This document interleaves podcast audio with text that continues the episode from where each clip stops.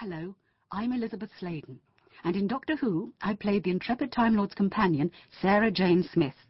I'm here to invite you on a journey by way of the time-travelling powers of the BBC Radio Archive. A lot safer and more comfortable than by TARDIS, believe me. We'll be rediscovering a wealth of broadcasting gems long forgotten since their original transmission, some of which will come as a surprise to even the most avid fan. To begin our journey, another very good friend of the Doctor's presents a history of the television series we have all come to know and adore in 30 years.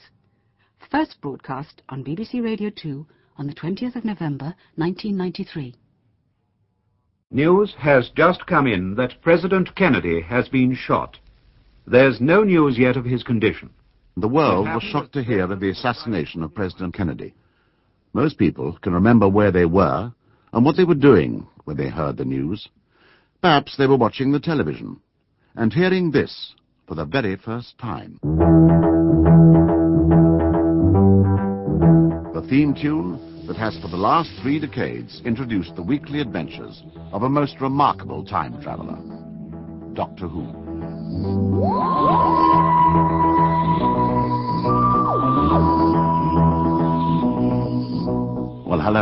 I'm Nicholas Courtney. If you're a Doctor Who fan, you'll probably remember me as one of the Doctor's closest allies, Brigadier Alastair Gordon Lethbridge Stewart. Having had the privilege to work with the Doctor on numerous occasions, I hope that I'm the best qualified to give you the complete story behind the world's longest-running science fiction television series and the reasons why it's lasted so long.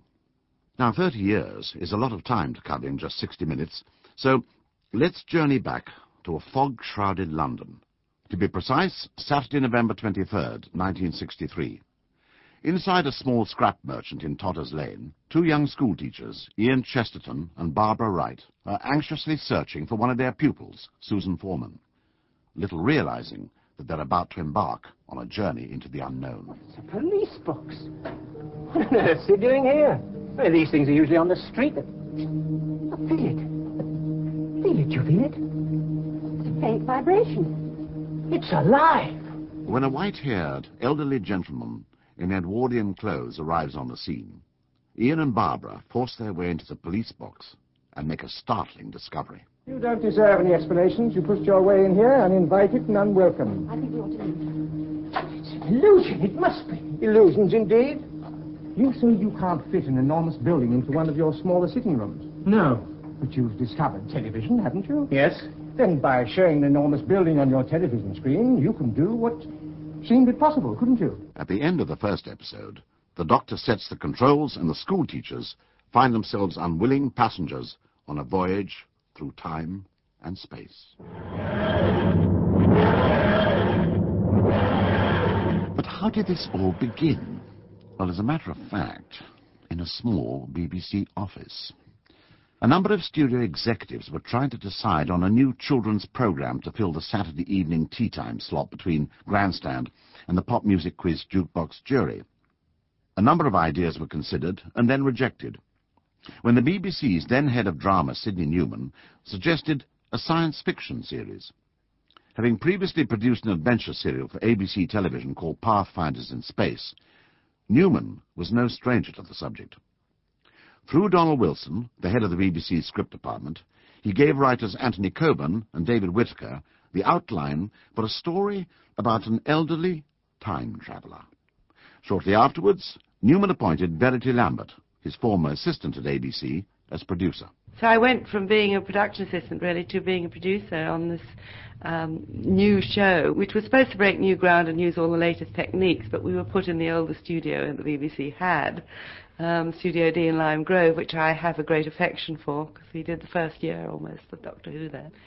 And um, it was strange in a lot of ways because it was um, a children's show but was not being produced by the children's department, which caused a certain amount of aggravation within the BBC. It was wonderful to work on because there was, although there was a format, within that format you could do almost anything you wanted. So any sort of imaginative idea that came in from a writer which appealed to David Whitaker, who was my story editor, and me, we would just commission. Verity Lambert's associate producer, Mervyn Pinfield, suggested a number of actors to play the time traveller referred to in the script as simply Doctor Who. Lambert, however, approached veteran film actor William Hartnell. I did consider quite a few actors, but I thought of William Hartnell for two reasons, really, is that I had seen him play the Sergeant Major in a Granada television um, half-hour series called um, The Army Game, I think it was called. And he was this rather irascible, terribly difficult Sergeant Major. And then he did this wonderful role as the talent scout, the rugby talent scout in the Sporting Life, where he was rather sad and pathetic figure. Um, and I thought he combined, he had the ability as an actor to combine being lovable and and touching some of the time, and rather irascible and difficult on other parts of the time. And uh, uh, he read the script and just loved it. I mean, he felt that the part had almost been written for him. Have you ever thought what it's like to be wanderers in the fourth dimension? Have you?